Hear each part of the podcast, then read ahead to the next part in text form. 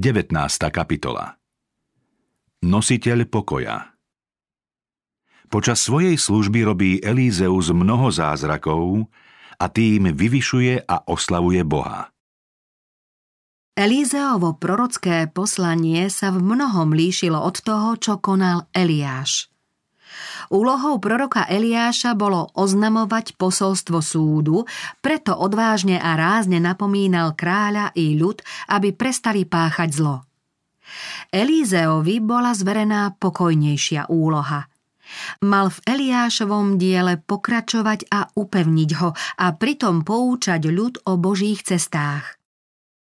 Písmo sveté ho predstavuje ako muža, ktorý sa stýkal s ľuďmi, bol v prostredí prorockých synov a svojimi divmi a kazateľskou službou šíril zdravie a radosť. Elízeus bol mierumilovný a prívetivý muž. O tom, že vedel byť aj prísny, nás presvieča jeho správanie na ceste do Bétela, keď z mesta vybehli proti nemu roztopašní chlapci a posmievali sa mu. Títo nezbedníci počuli o Eliášovom na nebo vzatí a z tejto vážnej udalosti si robili posmech, pričom na Elízea vykrikovali Plešivý, poď hore! Plešivý, poď hore! Keď počul ich výsmešný pokrik, obrátil sa a z podnetu všemohúceho vyslovil nad nimi kliatbu. Potom nasledoval neodvratný boží súd. V tom vyšli z hory dve medvedice, a roztrhali z nich 42 chlapcov. Keby Elizeus nechal tieto prejavy bez povšimnutia, zberba posmievačov by ho ďalej tupila a jeho učiteľské a záchranné poslanie medzi ľudom vo chvíli vážneho ohrozenia národa mohlo byť zmarené. Tento zákrok autority a prísnosti však stačil, aby prorokovi získal vážnosť na celý život – 50 rokov vchádzal a vychádzal bránou Bétela, chodil z mesta do mesta a stretával veľa lenivej, hrubej, nedisciplinovanej mládeže. Už sa mu však nikto neposmieval ani nezľahčoval jeho prorocké poslanie. Aj láskavosť má svoje hranice. Vážnosť si treba prísne strážiť, inak ju mnohí vysmejú a znevážia. Falošná láskavosť, lichotenie a zhovievavosť voči mládeži od rodičov a pedagógov patrí k najhorším výchovným zlozvykom.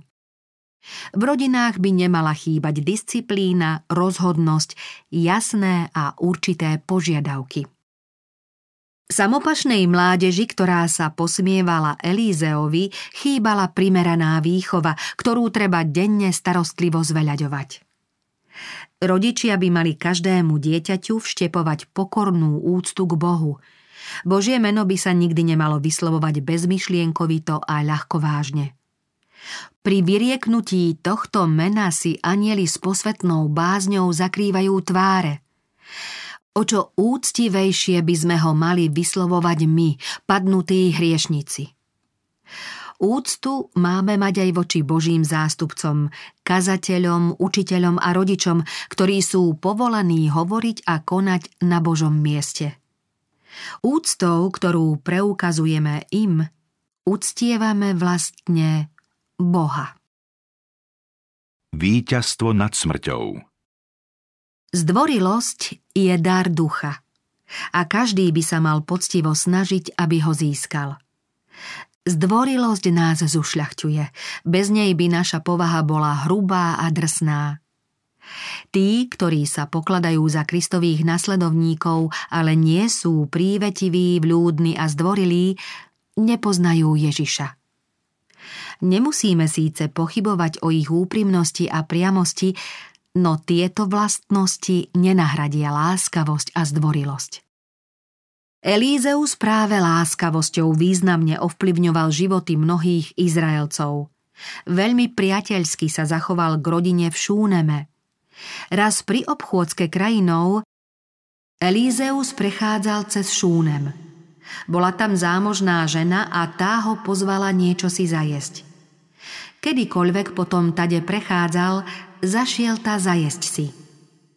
Žena poznala, že Elízeus je Svetý Boží človek a povedala svojmu mužovi. Urobme mu malú, murovanú hornú izbu, dajme mu tá posteľ, stôl, stoličku a svietnik, aby sa tam uchýlil, keď k nám príde. Do tohto zátišia sa Elízeus neraz utiahol a trávil tam chvíle pokojného odpočinku. Boh túto ženinu láskavosť nenechal bez povšimnutia. Jej dom bol dovtedy bez detí. Boh ju však odmenil za pohostinnosť a dal jej syna. Roky sa míňali a keď dieťa podrástlo, chodievalo so žencami na pole. Jedného dňa dostalo úpal a žalovalo sa, svojmu otcovi. Hlava moja, hlava moja. Otec prikázal sluhovi, aby chlapca odniesol k matke. Keď ho vzal a priviedol k matke, sedel jej až do poludnia na kolenách, potom zomrel. Vtedy vyšla hore, položila ho na lôžko Božieho muža, zavrela ho a odišla. Vo svojom žiali sa žena rozhodla ísť za Elízeom so žiadosťou o pomoc. Prorok bol vtedy na vrchu Karmel a žena v sprievode svojich sluhov odišla hneď za ním. Keď ju Boží muž zďaleka zahliadol, povedal svojmu sluhovi Géchazímu. Pozri, to je tá šúnemčanka. Pobehni jej v ústretí a opýtaj sa jej, dobre sa máš, dobre sa má tvoj muž, dobre sa má tvoje dieťa? Sluha urobil podľa príkazu, ale utrápená matka neprezradila príčinu svojho zármutku, kým neprišla k Elízeovi. Keď počul o jej nešťastí, rozkázal Géchazímu. Opáš si bedrá, vezmi si do ruky moju palicu a choď. Keď niekoho stretneš, nepozdrav ho. Keď teba niekto pozdraví, neodpovedaj moju palicu polož chlapcovi na tvár. Matka sa však neuspokojila, kým s ňou nešiel aj Elízeus. Povedala, ako žije hospodin a ako žiješ ty, nepustím sa ťa. Gécházy ich predišiel a položil palicu chlapcovi na tvár.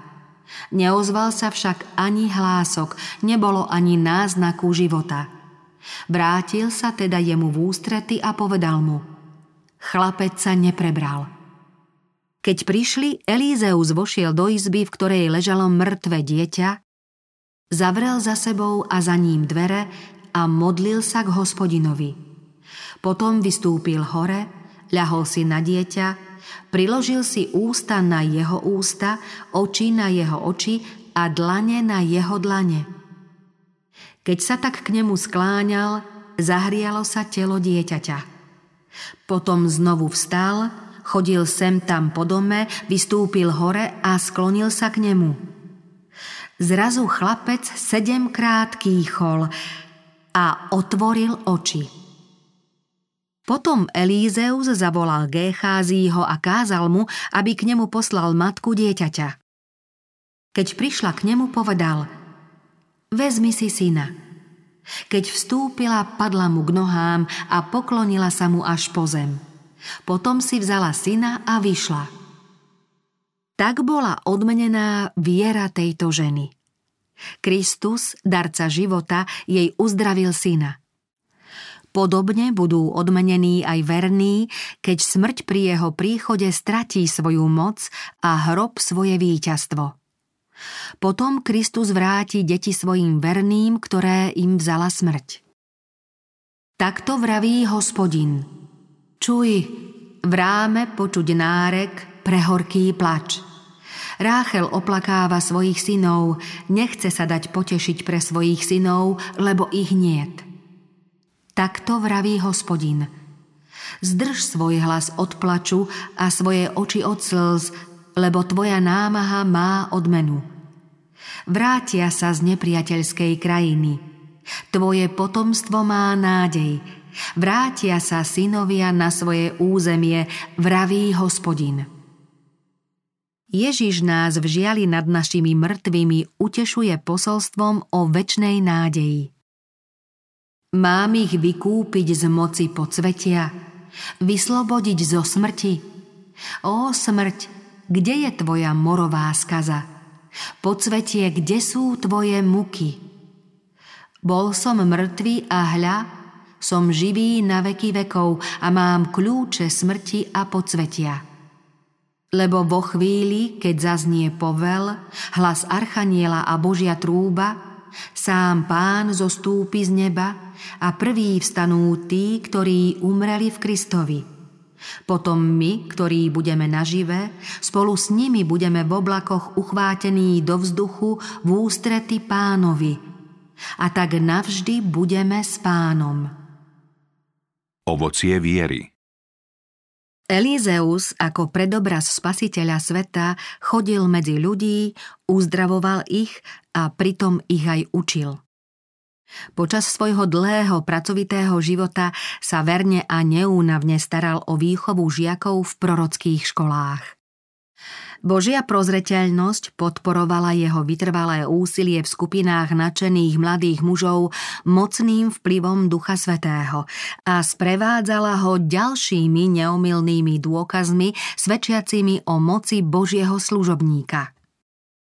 Pri jednej zo svojich návštev školy v Gilgále sa stalo, že Elízeus zneškodnil otrávený pokrm. V krajine bol hlad.